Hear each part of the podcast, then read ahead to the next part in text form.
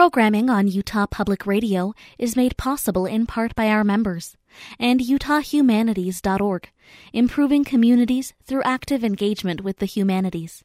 Today's Access Utah episode was first broadcast in February.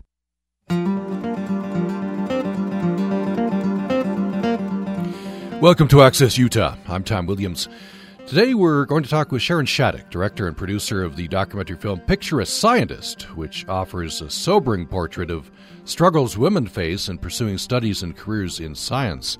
We'll also be talking with Sara Freeman, USU Assistant Professor of Biology, and Sojung Lim, USU Assistant Professor of Sociology, and we'll be hearing sound clips uh, from the film. We're glad you're with us uh, today. Uh, we bring in um, Sharon Shattuck. Uh, welcome to the program. Hi, thank you so much for having me. Good, good to good to talk to you. Uh, and uh, Sara Freeman, thank you so much for joining us. Yeah, glad to be here. Good to have you. And uh, Sojung Lim, sorry, uh, uh, joining us now. okay. am I pronoun- am I pronouncing your name correctly? Yes. Okay. Thank you very much. Uh, we appreciate it. Let me start with uh, Sharon Shattuck. Um, I, I, should mention that this uh, film uh, was affected by COVID, right? You were you were scheduled to premiere this at the Tribeca Film Festival, um, and yeah. uh, and then uh, released yeah. virtually in May, I guess. Yeah, that's right. Yeah, so we were we were supposed to premiere last year on I think it was like April 28th or something um, at Tribeca, and oh man, we were we were very excited.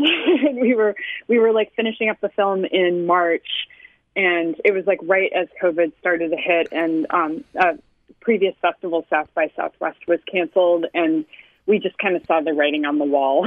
we were like, oh no. Um, but you know, luckily we so we were able to to kind of do a virtual theatrical where we we ended up partnering with 47 different theaters around the country to do like a little two week theatrical run. Um, and then from there, it's just taken off. I mean, it's like we're, we're still we're doing a bunch of educational screenings right now um, with partners like Utah, and um, and then it'll it'll go everywhere from there. So yeah, we're really excited. Yeah, wonderful. Uh, so how did you how did you come to this uh, topic? I, I, I, read that you uh, you have a degree in forest ecology, for example, along with journalism. Yeah, yeah. I mean, I you know it's funny. I've like I I've talked about this before, but yeah, like I've never had I didn't have an experience like the scientists in our film um, as an undergraduate, luckily. Um, but at the same time, I you know I I looked at a lot of you know, you kind of like look at the path of a lot of people in science, and I, I do wonder now, like, given what I know, like, if I would have started to have those issues as I kind of moved up, because a lot of the women we talked to at MIT, um, they kind of started to, you know, experience these things as they became more senior and as they were starting to compete for resources with their colleagues and grants and fun, you know, all that kind of stuff. But um, I really came to this film because uh, a woman at MIT Press, Amy Brand, she told my my producing partner Ian Cheney and I about Nancy Hopkins, and we never heard of her before. And as we like, we looked into her story and the story of the MIT 16, which are these women who basically like they realized that they were not getting the same resources as their male colleagues, and they didn't really know at the time like what the extent of that was, but they were they just like had a suspicion and they could kind of see with their own eyes that they they had less lab space, for instance. Um, so so you know because they're scientists, they decided to collect data, and once they had that data in front of them, they realized like oh absolutely there is a disparity here, um, and that's kind of the basis of where we started with the film. Um, but we soon realized we didn't want to just focus on the MIT story. We wanted to, you know, kind of look at the like the there's a lot of issues still happening with women in science and you know so we wanted to kind of look at the whole spectrum and try to find a few stories that could represent you know different places on that um, iceberg if you will the gender iceberg that we talk about in the film well, let's uh, let's. I've got uh, four clips from the film uh, prepped, just about a minute and a half, uh, two minutes each, and I, I want to get into the first one here. This is the very opening of the film um, geologist Jane Willenbring, one of the one of the main scientists you talk to throughout the film. Um, and just a little. I don't know if you want to uh, to set this up a little bit, but I guess the the, the key thing to know is that Jane Willenbring was uh, suffered. I don't know severe bullying and and harassment in the field. In fact, in Antarctica. Um, so, yeah. uh, anything else you want to say before we hear this clip? Um, yeah, I think yeah, she was she was a grad student um, in Antarctica, just you know, isolated away from anybody else um, when this was happening. Yeah, I think that's all. Yeah, and now this is several years later. So let's let's hear this is clip number one. I had a three year old daughter, and she came to the lab with me one weekend. I had told her that I was a scientist before, and I don't think it had really clicked in her mind that I was actually a scientist. and so she came to the lab with me, and I had my booties, and I was wearing a Tyvek suit, gloves, and goggles, the whole getup. And she looked at me and she was just like, You really are a scientist, mommy. And then she said, I want to be a scientist just like you. And that was the horrible, like, sort of lose it triggering moment that I uh, have ever had. And um, I actually started crying at the time. And I, you know, she's three, so she doesn't understand why I'm crying. And so I told her that they were happy tears, but they weren't just happy tears. I was thinking about someone treating her like trash in 20 years, like I had been treated like trash. The one thing that I could do to help her the most is to try and make the whole enterprise something that is welcoming to women. And that was something that I hadn't done.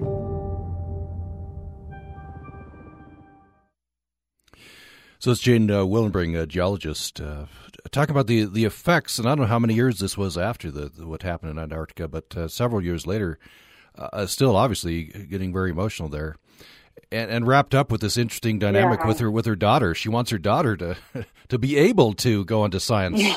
right? Yeah, yeah. I think that for her, I mean, so so that was. I think that anecdote was like about 18 years after what had happened to Jane in Antarctica.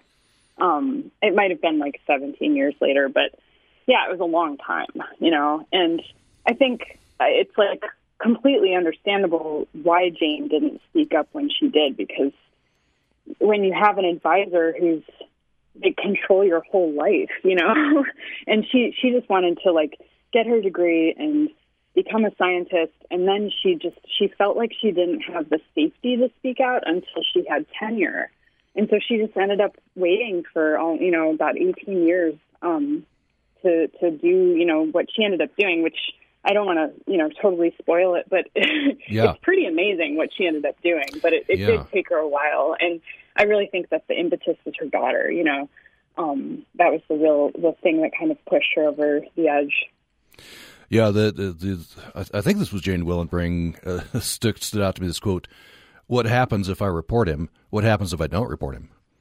That, that's a, that's yeah. a hor- horrible dilemma, yeah. right? Yeah, yeah. She kind of she started out she she like did a little bit of quiet digging, and she found out that uh, her advisor was still harassing women, and that she wasn't the only one. And I think that it's just that's so heartbreaking. I, I can't imagine, you know, finding that out and then just feeling like, oh my God, what what can I do? Like, what should I do? Yeah. yeah. Well, let's uh, turn to. And by the way, as we go along uh, here, the, the, next clip, in fact, is coming up in a few minutes, will illustrate that is you know it's not just uh, isolated uh, scientists here and there, uh, women scientists. It's uh, this is pretty pervasive, even even in today's you know quote unquote enlightened times. Um, so let's turn to uh, Sara Freeman. Um, so why did you want to bring this film to uh, to Utah State University? Yeah, well, I I had the opportunity to see this film. I would say maybe midway through 2020, sometime in the summer. Um, kind of through another another type of event, like a university kind of hosted event where you can um, you know join a screening. And I was I was just really I don't I don't want to say shocked because you hear about these stories, you know, unfortunately they happen and and just the way that the film portrayed them and and was able to kind of end with with hope and and kind of the empowerment um, of women to to you know address these issues. I just felt like this was a dialogue that I think would be really important to have here at Utah State to talk about you know what are we doing well um, and what maybe could we be better um, about like what what policies do we need to put in place to kind of um, address any sort of inequities that might be happening, or um, you know, how can we celebrate the things that we've been doing well so far? And so I thought that it would be a nice, productive kind of stepping off point to have a conversation about um, our local community here um, on campus and and you know, statewide as well. Uh, you're quoted uh, here, head of the in the in the press materials here. Uh, this is Sara Freeman. Uh, the film challenges audiences of all backgrounds and genders to question their own implicit biases and move toward change. Uh, that's the insidious thing about implicit bias, right? It, it's implicit. yeah, yeah, yeah. There are things we can do to become more aware of our implicit biases and to be um, you know, better about not letting them guide our decisions. Um, there's a lot of really great tools online that you can look up um, to try to uh, learn more about what kind of biases you might have implicitly that you aren't aware of, and um, you know how to find more reading material to to learn more about how to kind of unpack what you might have discovered. yeah, yeah. Let me bring in uh, Sojung Lim. Um, so, assistant professor of sociology. Um, uh, uh, what do you think about this this uh, the film, this discussion? Uh, have you encountered uh, any of these uh, difficulties or witnessed w- witnessed this? Oh yes, of course. Um, so I'm studying family and then um, the labor market inequality. When you study these topics, gender inequality is a kind of a topic you could um, the it keeps coming back to you. And then I'm in the academia, and then um, I'm studying family and gender inequality, and then we talk about family-friendly policies at work. And um, in reality, this fellow whole whole discussion about gender um, inequality that women experience, mean scientists experience, actually reminded me what how female professors um, encounter in academia. Uh, so we just talk about implicit bias for example, the gender pay gap, um, we know about it, and then still there's gender pay gap among uh, college professors. Also, if you look at the proportion about the the female and male professors, and then we saw that uh, the gen- the gender gap is the most pronounced at the full professors level. What it means, women are less likely to get promoted to the next rank. And those things are suggest that those who teach uh, students about gender inequality we are experiencing, and we are not free from gender inequality. It's kind of ironic, but it's true. Mm, yeah.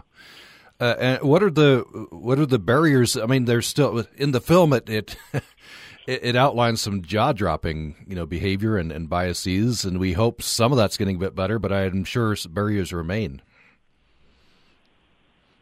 So, yes what are what are some of the barriers that you look at to to produce this inequality?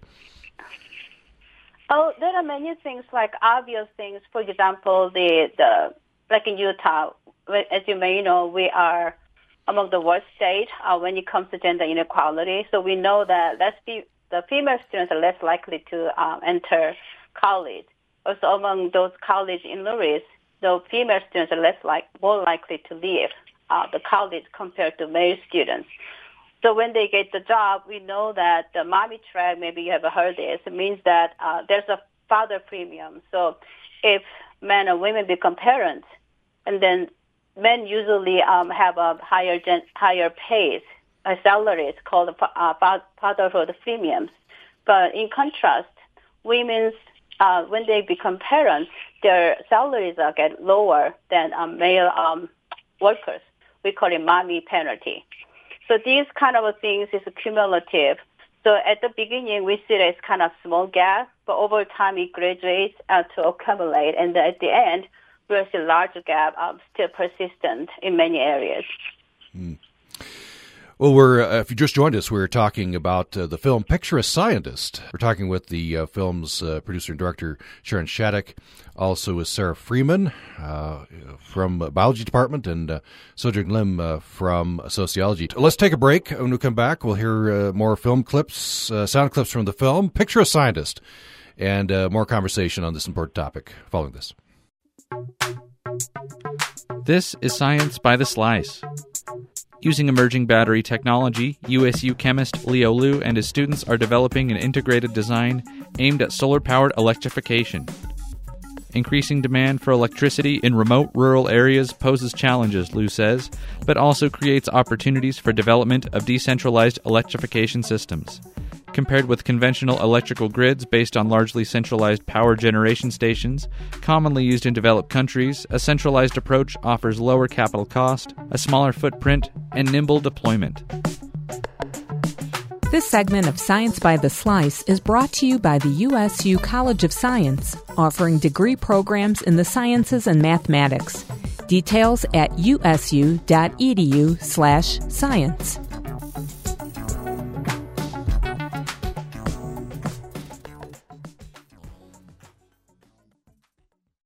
I'm Dr. Susan Madsen, founding director of the Utah Women in Leadership Project at Utah State University. In partnership with Utah Public Radio, we are relaunching and expanding our Utah Women in Leadership podcast series. We'll share research and resources about topics like imposter syndrome, gender and race, the impact of COVID 19 on Utah women in work, body image challenges, and more. Listen at utwomen.org or on your favorite podcast app beginning June 2nd. Today's Access Utah episode was first broadcast in February.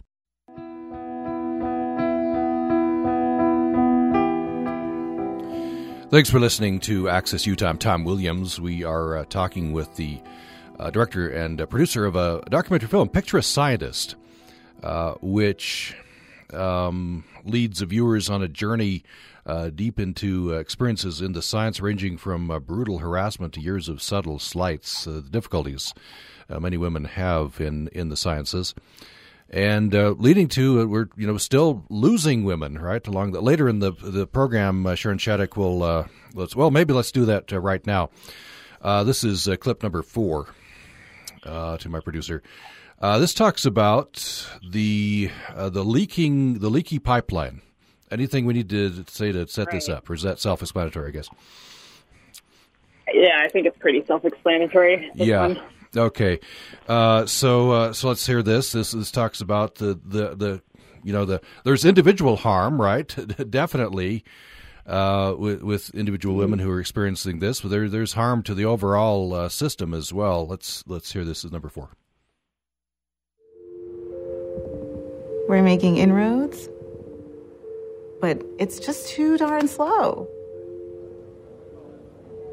So when I was a freshman in college, my best friend, who was also an engineer, and we were sort of like together through the experience, which I think was really important for, for both of our um, retention in the profession. We looked around and we noticed that the classroom was about half women. And, um, you know, we, I remember very clearly that we had a conversation about what is all the fuss about? Like, there's plenty of women in this classroom. Maybe it's just a matter of time. And, and this is something I still hear oh, it's just a matter of time. Um, and we looked around again senior year, and there was out of 100 students, seven of us left. And we sort of realized, like, oh, this is the leaky pipeline. This is disproportionate attrition.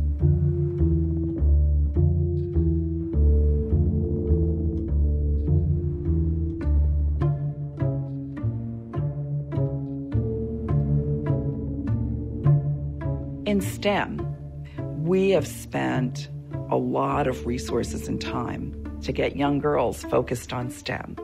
Um, so we know that we've been filling the pipeline. Um, the problem is that sexual harassment actually creates many leaks in that pipeline. So we're doing a lot of work, but some of that work is actually being undone. why do you move away from a profession and choose a different one? You know, that's sort of a collection of personal choices. Um, but part of it is the culture. There's a whole body of social science that has emerged where this is actually no longer a mystery.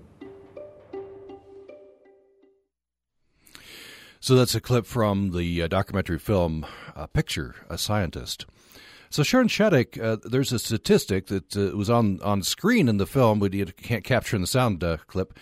Uh, so undergraduates, at least starting out, about about 50-50, you know, equal between the genders. Yeah. And by the time you move along to masters and doctorate, and then employed uh, in, you know, as a professor or something in the field, it's it's down to twenty something percent of uh, is women. Right. Yeah. Yeah. That's the. I think the the big shocking thing that we found is, I mean, just from all the research that we were reading, like there doesn't seem to be an issue with. I mean, women are like really interested in science and you know in STEM fields, and and there are like a lot of like these studies. I mean, it depends on the different disciplines, but a lot of them are 50-50 in in undergrad, and so it's like I think our question with the film, it was never a, a film that questioned whether women have the aptitude for science, you know, because we feel like that's a settled, you know, that's not a debate anymore. Like, of course, of course, women do. Um, it was more about like what's driving women out, and it seems as though it's the culture. You know, there there's still this kind of um, feeling like you might maybe you don't belong and and that can seem you know it seems like such a silly thing to say oh i just don't feel like i belong but it's also just like the biggest thing you know? It's the most important thing when you're imagining yourself in a profession or when you're going to work every day and you know dealing with colleagues. Um, just the way people interact with one another on a personal level is so important. So that's really what we wanted to highlight in the film through these different stories that we featured I can't remember who it was, uh, whether it was Jane Willenbring or, or, or someone else, that really struck me. It was kind of an aside. Uh, after suffering what they had suffered, uh, you know, I, you know, harassment, bullying, um, they were just musing. Yeah. They, they saw a bus driving by, and they, and they said, yeah. I, "I wonder what it'd be like to be that bus driver. It got to be better than what I'm experiencing yeah. here, right?" yeah, yeah, Jane. I mean, she she really yeah, she she got to the point where she was really thinking about dropping out, you know. Um, and she's a brilliant, like uh, you know, now, and she always was. She's a brilliant geologist, and she's making waves and doing big things. But she did have a a, a moment where she was like, maybe I should just leave. And I think that's, you know, one of the people that we featured in the film is actually an anonymous person who did leave, um, who was actually driven out by the same professor who who tormented Jane. And um, and I think our you know a kind of a theme throughout the film is like what happens when these people leave, like the potential that's lost with people who you know are are they have their own unique viewpoints and they have this um, this perspective that could be really valuable. Like what discoveries are lost when these people leave, you know? Yeah, that, that's boy, that was impactful. And you have this person in silhouette, you know, anonymous. Um, but yeah. she, but she said, you know, this this uh, this professor who was her mentor uh, illustrates the fact that uh, that he held her career in his hands. He he controlled the funding. His recommendation yeah. would would go, and he basically told her, "You're out. I'm not gonna I'm not gonna support you." And she, I mean, she was really like she was on her way to you know she was trying to become an astronaut and she she had all of her flight training. She like one of the requirements or the sort of unspoken requirements is to get your phd and really tragically um her her advisor basically drew, drove her out before she could get her phd she yeah. went to her you know she went to the people um who controlled her department and she tried to talk to them. She tried to switch advisors and they said, "Why don't you just leave? Like it's easier for everybody if you leave because he brings in so much money and so much prestige to the to the department. Um, you know, let's just keep this easy for us. You know, yeah. and so it's just, I mean, her story was really hard to hear. You know, and and she's done well for herself since. But you know, I I couldn't help but think about what could have been. You know, if she had been able to fulfill her dreams. Yeah. Uh, so, Sojung Lim, you, you talked earlier. This uh, the leaky pipeline uh, is kind of uh, an illustration of what you're talking about. These disparities, these gaps. Um, this uh-huh. this illustrates the reason, right? I guess why uh, th- these numbers of women, or at least some of these women, are leaving the field by the time they get to PhD and, and teaching. Yes. And then it's interesting. We have to recognize there are multiple points, you know, the leaky pipeline. So at the undergraduate level, and then from the film, we know that the kind of a, the sub, substantial proportion of female students left uh, did not grade And so when they get the job, the evidence research shows that uh, even at the engineering or STEM field, female graduates are paid less than um, the male, grade, uh, male graduates. And then one of the reasons is that obviously in the gender pay gap. At the same time, these female students internalize the cultural bias. So when they are asked about how confident they are in their job task, the female students are the report they're less sure of themselves, even though they have the same degree and same skill sets. So um, that's one reason. Also, in reality, when we work, we have to deal with these biases, the structural biases, implicit biases, and it creates burdens. And then also, women uh, scientists may feel less rewarding. Let's say we found, you found you found that you're paid less than male uh, colleagues, even you are doing performing the same level of jobs. Also, especially the women face more difficulties when they have when they have families. Mm-hmm. So, family responsibility and sometimes our requirements sometimes cannot be comparable. In this uh, context, usually women are voluntary or involuntary uh, leave the jobs and sometimes they say it's my own choice. We call it opt- opting out. I'm using sociological terms. But this is, even though you say it's my own choice or family decision, sometimes you internalize cultural, you know, stereotyping about who should be caregiver versus who should be the breadwinner. Mm-hmm. That's interesting. I wonder if you could uh, expand on that. It, we, we, all internalize where, wherever we get it, you know, popular media, people we know, uh, however we get these, uh, you know, uh, the, these uh, biases and the, these thoughts, but that's that's internalized. And so, speaking specifically about uh, women or, or girls going into this, how I guess how do you uh, recognize that in yourself and change that in yourself to to be able to, I guess, um, you know, consciously choose a different path. It's, it's a difficult, it's a slow process. I think what we see the, from the film is actually um, uh, every a, it's everywhere we say in society, but in STEM field, particularly pronounced because it's very male dominant area. And I teach social inequality in Utah State uh, for several years. So I tell my students first, it's very slow process. We have to acknowledge that if we expect rapid, you know, the immediate solutions, it's really difficult. So we say, uh, but I think uh, awareness is the first step. You have to be aware of what causes these biases. For example, when you see women, um, female, uh, the colleagues say, I have to go back home to take care of my sick child. We may think, oh, because she's a mom. But in the same situation, a male colleague said, I have to go back home to take my kid to the hospital. Many, sometimes we think, oh, he's a great father.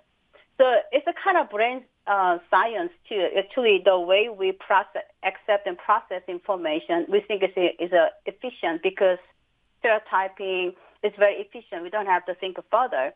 So even we think gender inequality is not a good thing. We should change, but more than often we also kind of a internal we have internalized this kind of process and then do not think further. So we have to think at the individual level am I subject to this um, implicit bias? And then am I the part of the process? That's the one thing. And then at the institutional level, we have been being uh, putting lots of effort, like uh, creating mentoring programs and then like workshops like this. That's the great things, but I think of ultimate change should start at the individual level. Mm-hmm. Yeah, yeah, certainly. Uh, Sara Freeman, uh, uh, one part of this uh, clip that we just played really struck me. some of the film said we we put a lot of effort into promoting STEM with, with girls, right? Girls get into STEM, and then we encounter the leaky pipeline.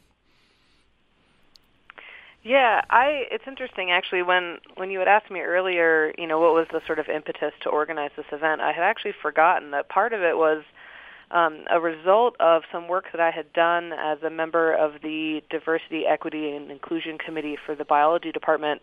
We had um, you know recently formed this committee to to work and, and address some of the issues that have been raised um, over the last year of of you know political turmoil and and civil unrest and all these kinds of things you know what we need to really take a critical eye in in our department and see how how are we doing and what can we do to support students and um, especially students of minority identities and and kind of evaluate um, what our diversity looks like in our department and so I actually went through um, USU makes all of this information public which is um, really great it's part of the um, I can't remember the acronym, the Office of Accred- Accreditation and Advancement. Um, anyway, they have details on the the number of uh, female undergraduate students, graduate students across the whole university, uh, broken out by department.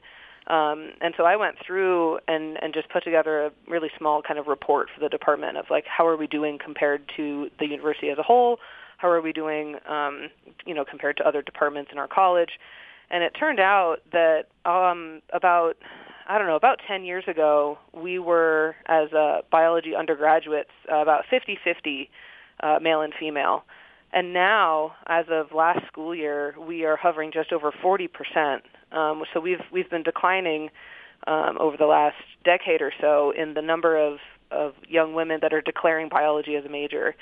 But on the flip side, the graduate students that are matric- matriculating and in our department are um, heading upwards uh, towards 70% of our graduate students are female.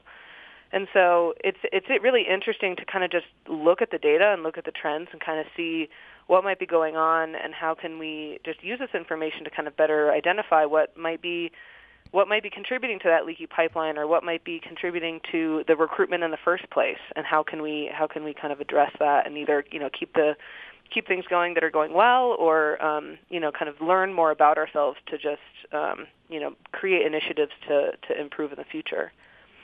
Yeah, so I, I guess what, what uh, good news, bad news, right? some progress, some progress. yeah. Yes. Yeah. yeah. Uh, so Sharon Shattuck, it, it, occurs just parenthetically here uh, before we go to a break. It, it, it, occurs to me, you know, some of this is systemic, and uh, you know, kind of a heavier lift and and uh, changes in society, right? Um, but some mm-hmm. some is just uh, programs that we can implement. Uh, and I'm thinking of um, you know you're telling Nancy Hopkins' story there at MIT. Um, maybe you could talk about this briefly. Um, at a certain point, th- they had no daycare in Central Campus. They put a daycare in, and right. and then so, yeah. something spectacular happened. Yeah, yeah, they were they were basically. I mean, it was just these these little things like um, you know they built a daycare center and um, and more women were able to, you know, have or feel like they could have children and, and keep their jobs. And so that was one contributing factor, um, along with monitoring salaries and, you know, uh, divvying up lab space more equally. But it, it all led to more women being retained at MIT. Oh, and another important one was recruitment and like keeping an eye on recruitment and where you're looking for new candidates and who you're looking for. Um, but all of these things contributed to MIT being able to double their female faculty um, within just a few years, which is pretty incredible. Um, although it's still not 50 50. Like, mm-hmm. you know, I think, I, I, don't actually know the number currently at MIT. I think it's maybe like 35% or so. Um, so it's still not quite, you know, it's not there. But um, but it's also like notable for MIT is that uh, a lot of this kind of hung on a few key people and key positions who got on board with this change and and like really wanted to make this change happen. And one of them was President Chuck Vest. Um, one of them was Robert Birgeneau, who has really he he was you know a key player in trying to up those numbers of women faculty. So it's it's really interesting how you know key allies can really make a huge difference. Yeah. Well, uh, the, it's well worth the, the viewing, so encourage uh, listeners to, to check it out. By the way, how how can people, if you're not involved, how do you how do you get to the film? Yeah, so yeah, we have. So, oh, uh, go go. go well, uh, sorry, we'll have Sharon Shattuck tell us that, and then we'll go to Sara Freeman. Thank you. Oh, oh sorry. Got it. Okay.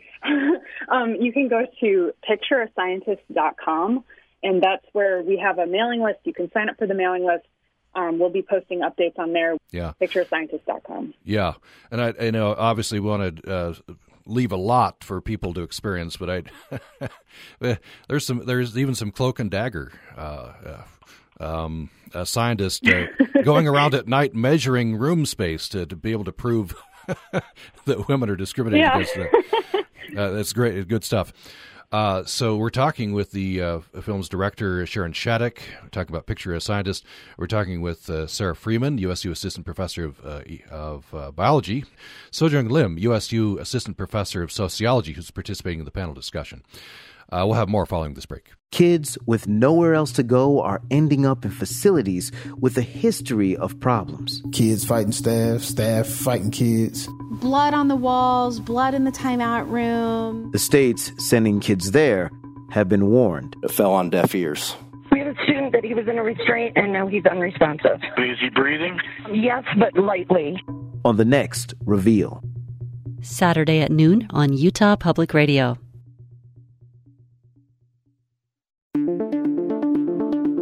Join us here on Utah Public Radio throughout the week for Utah State University Extension's Ask an Expert, featuring timely information from raising your own backyard chickens to keeping our waterways clean and tips promoting mental wellness at work. If you've missed the latest segment for the week, you can find all the Ask an Expert features on our website, upr.org, and on our UPR app.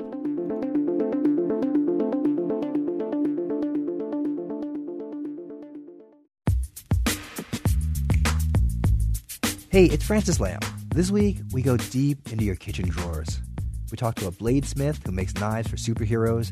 We learn about a man who made himself into a legend selling vegetable peelers. And we hear from America's Test Kitchen about all the secret second uses of tools you already have. That's this week on The Splendid Table from 8 p.m. Tune in Sunday at noon here on Utah Public Radio. Today's Access Utah episode was first broadcast in February. Thanks for listening to Access Utah. I'm Tom Williams. We're talking about a documentary film, uh, Picture a Scientist. We're talking with the film's producer and director, Sharon Shattuck. Uh, we're also talking with Sara Freeman, uh, USU Assistant Professor of Biology, and Sojung Lim, USU Assistant Professor of Sociology, who's participating in the panel discussion. And we're hearing sound clips uh, from the film. Um, so I want to go uh, next to a couple of uh, sound clips. Make sure we get both of these these in. These obviously are some parts of the film that really struck me. So uh, first of all, we're we're going to uh, uh, have a clip that talks about the iceberg. You mentioned this earlier in the discussion, Sharon Shattuck. You want to talk just very briefly about this, and we'll hear this. Yeah, yeah. This is an idea that came to us from this um, National Academy of Sciences report about gender harassment, and we thought it was just such a great visual description of what this problem is the, the harassment iceberg. Okay, so let's hear this. This is uh, clip number three. The best estimates are about 50% of women faculty and staff experience sexual harassment, and those numbers have not really shifted over time. If you think about science, right now we have a system that is built on dependence, really singular dependence of trainees, whether they are medical students, whether they are undergraduates, or if they're graduate students, on faculty for their funding, for their futures. And that really sets up a dynamic that is highly problematic. It really creates an environment in which harassment can occur. Generally speaking, sexual forms of sexual harassment, like come ons, unwanted sexual advances, um, those are actually the rarest forms of sexual harassment. They actually don't happen very much. Mostly you see um, put downs.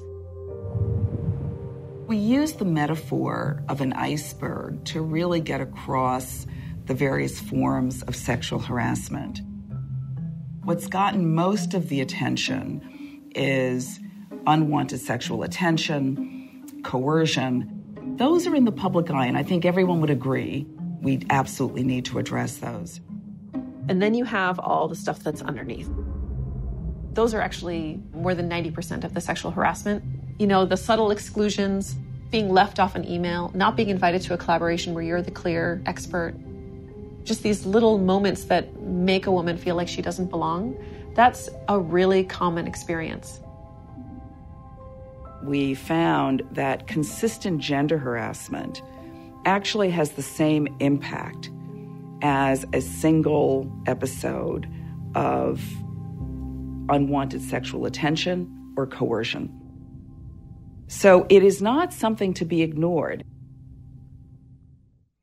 I just want to have uh, maybe Sharon Shattuck uh, uh, comment on this briefly, and then I want to get to another clip. Uh, but uh, that's that, that last part of that. That's the money uh, quote. I think um, that Yeah. above the water, the, the, the you see the obvious examples of sexual harassment, but these other pervasive um, actions by colleagues can have just as much effect. Yeah, yeah. Jane Willenbring um, said it in our film that a ton of feathers is still a ton, and you know that these little things like. You know, if you're an expert in your field and you're not being invited to collaborate or work on a research project, or um, you know, even things like like every day not being invited to go to lunch with your colleagues, like it can it can really add up over time. Um, and that's yeah, it's just it's a an interesting point um, that's good to remember. I think for everybody in our in our work. Um, so let's hear this next uh, clip, and then we get some uh, some reaction. Uh, so uh, Sharon Shattuck, um, this is Raychelle Burks, who I just love. She's uh, she, Yeah. she has spunky, fun personality. Uh, I, I want to take a class from her. But but uh, so so this really this really uh, struck me. She's African American, right? And so she experiences not only as a woman but uh, racial bias. Um, and, and so uh, she puts on a brave face and a lot of quotes earlier in the film, but in this uh, c- uh, clip, she she gets a bit emotional talking about uh, experiences. Let's hear this. This is uh, number two. You know, academia is especially historically marginalized. You can be very isolated. you get used to being underestimated. You get used to being treated a bit shabbily. People can insult us to our face with inappropriate language and derogatory terminology, but we're the ones that are supposed to be respectful and civil. And it's not that you take it personally, you just don't expect any different. You know, for a long time, you try to fit or put the face forward that you are this, whatever they've built science to be. And you talk a certain way and you look a certain way and you try to fit into that. And even when you do all that, you're still not considered one of them.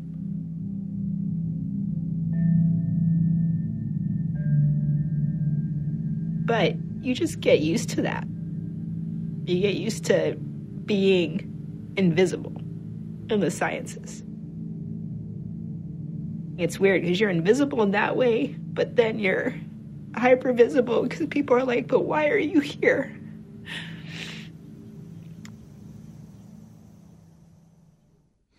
So that's uh, Raychelle Burks. Uh, um, so Sharon Shattuck, I, I can't remember her field of study.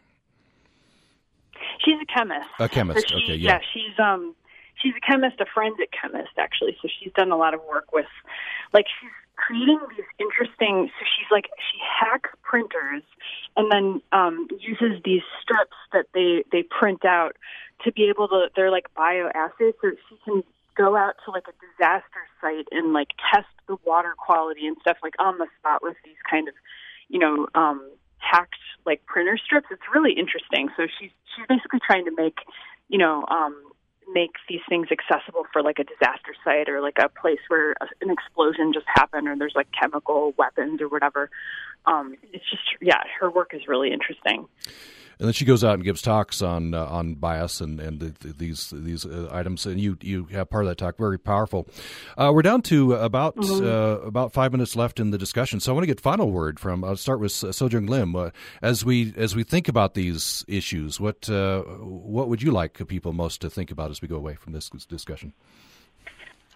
Um, that's a good and big question. I That, think. that that is, and, And we'll, then- we'll ask you to do it in about two minutes.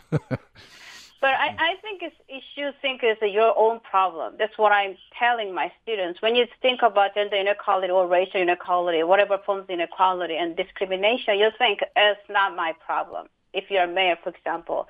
But I think think about it could happen. It is your sister's problem or your daughter's problem or your mom having have these issues. So to embrace it, this is as if your own matters and then believe that any small uh, steps that you're making make a big, big difference in the future. So don't be discouraged and frustrated that by the slow process, and then changes are happening. So just be patient and then be part of it. Oh, excellent, uh, Sara Freeman. Just uh, about a minute. What what's the takeaway? You what's top of mind that you hope people take away from this discussion and and and come to these events uh, with? Yeah, it's a I I don't even know how to say it in a minute, but I do I do just want to, to address this question of, of belonging and the the importance of having good role models. Um, one of the things that was really attractive to me when I was considering accepting the position to come here um, two years ago for this assistant professorship was that um, I have uh, 100% female leadership all the way to the top of the university. I have a female department head female um, dean of the College of Science, um, female president of the university, and I just feel like that the the power and the representation that that gives um, those of us, you know, still working on the lower rungs of the ladder. Um, I just I feel like it's it's not uh, to be um, forgotten. Yeah, yeah, excellent. And Sharon Shattuck, about a minute. What's what's your uh, big takeaway? You've you've lived with this for for a while, making the film, and now, now the yeah. out there. yeah. I, I mean, I think to, to echo what Sojung was saying, I um, yeah, like this is a this is something that, first of all, you know, for for anybody who's watching the film, um, I hope that they can feel like part of the movement and not feel like they're alone, you know, siloed and um, isolated. I I hope that this is an experience where we can all come together, um, and also this is something like making, you know, I think that that making science more diverse and more accessible is actually better for science. And so I hope that, you know, everybody who, who thinks about these issues, men, women, you know, non-binary people, um, from all different cultures, like I hope that, that we can all agree that like diversifying science is a good thing for science. Well, Picture a Scientist, Picture a Scientist is the uh, film, well worth the viewing. And we've had with us uh, Sharon Shattuck, who's director and producer of the documentary film Picture a Scientist. Thank you so much for joining us. Thank you so much for having me. Thank you. Thank you. Thanks, uh, Sojung Lim, and uh, thanks uh, to Sara Thank Freeman. Thanks, everybody. Um, and uh, thanks for listening to Access Utah. Thanks for listening today. Next up, it's Bread and Butter, a culinary chronicle with Tanya Gibson. I grew up the whole of my life with one dining room table. It's heavy, but thin, angular when collapsed, and smoothed out sides in the middle when extended to fit our large family. It still sits in my parents' home. Every trip we make, we gather around meals piled in the middle to be served counterclockwise. And as I sit, time suddenly bridges, and it feels just as it did all of my growing up years towers of biscuits and bowls of gravy, taco salad mixed to the perfect nacho cheese chip to lettuce ratio, chocolate pudding pies, a work surface for canning and bread making. It was our home's heartbeat, figuratively, but literally as well, situated where it was in the upper left corner as seen from the front door. As things changed, people moved out, paint done and redone, it was the forever constant. It still is. I remember sitting in my grandmother's kitchen, not in the house she lived in while I was growing up, but the one she lived in while my mom was growing up, and sitting at the picture perfect mid century diner style table that was tucked over near the door that passed from kitchen to dining room. There was a dining room table as well, but I can't place any memory where I was sitting at it, only passing by it. She brought us to this house every summer, two hours away from my home and my books, to make sure the house was okay and everything was sound in the months she lived away. While there, we would eat exotic things like jarred orange sandwich spread with cold cuts, grocery store bread, and strawberry soda. She had let us walk down the highway to the dot of a town's log general store and buy candy or popsicles. a treat. I can't remember a table in the home she lived in during my youth, but I'm certain there was one. Rattan chairs, maybe? More often than not, Grandma didn't live for formality. Bowls of cereal on our laid out sleeping bags, counting the hours by cartoons until time to go home. Grandma also didn't really cook. Maybe that's where the absence of table in my memories come from. Since I've been married, we've had four tables I can recall a small big box model made of natural wood with matching chairs we purchased soon after relocating out of state for grad school. A big, cream colored oval table handed down from my sister to replace our starter one. It felt big and important for our just starting family. And a perfectly square counter height with matching chairs that felt so grown up, but soon became lost in our new home's square footage and our current and forever table, a long, dark wooden one with collapsible leaves flanked with a bench and four chairs of different colors. A little nice, a little funky, a little bit us in every way. I feel strongly about eating meals at the kitchen table, anchored by a strong belief that the kitchen table is the family hub. Plates and utensils are placed properly, food and serving dishes to be passed and shared. But things also change. Time has definitely marched on from my days sitting in my childhood dining room or at my grandmother's mid century drop leaf kitchen table. Sometimes food is dished where it was cooked and plates taken from there. Sometimes food is dished and shared amid laughter with a favorite show, our coffee table standing strong, trying to live up to its calling for the evening. Sometimes food is eaten at the kitchen bar, some sitting, some standing, as we discuss the plan for the day or how fates conspired toward a fend for yourself meal. On those sometimes, my strong feelings tug at my guilt, and I feel I'm failing at something that I thought meant a lot to me, something that I have no need to really feel guilt over. But even on those sometimes days, we're still together. We're still talking, laughing, sharing bites off plates and bites of our day. Does it really matter if we're not always around the heartbeat of the home? If my strong feelings are about strong communities being born of the kitchen table and my family has every strong marker I could have ever wanted, why am I loath to let go of this one ideal that is only an ideal in my mind? As my family grows, I think about all of this. The goal is to share a meal and our lives. My kitchen table isn't going anywhere and will be used more often than not but I'm also learning to let go of the not times in favor of the strong bond flexibility seemingly allows. Smooth those middles to fit my whole family, as it were, and not just me. This is Tanya Gibson for Bread and Butter.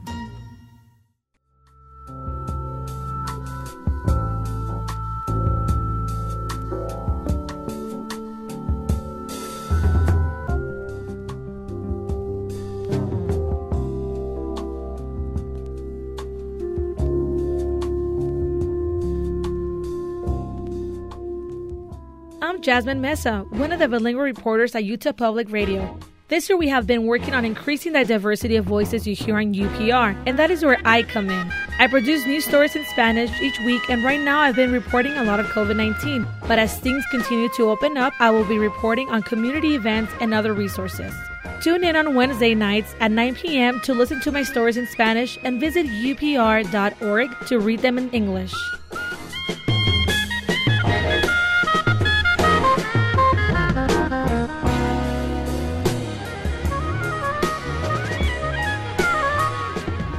Utah Public Radio is a statewide service of Utah State University and the College of Humanities and Social Sciences. KUSR Logan, KUSK Vernal, KUSL Richfield, KUST Moab, KCEU Price, KUSU FM Logan. Also heard at upr.org.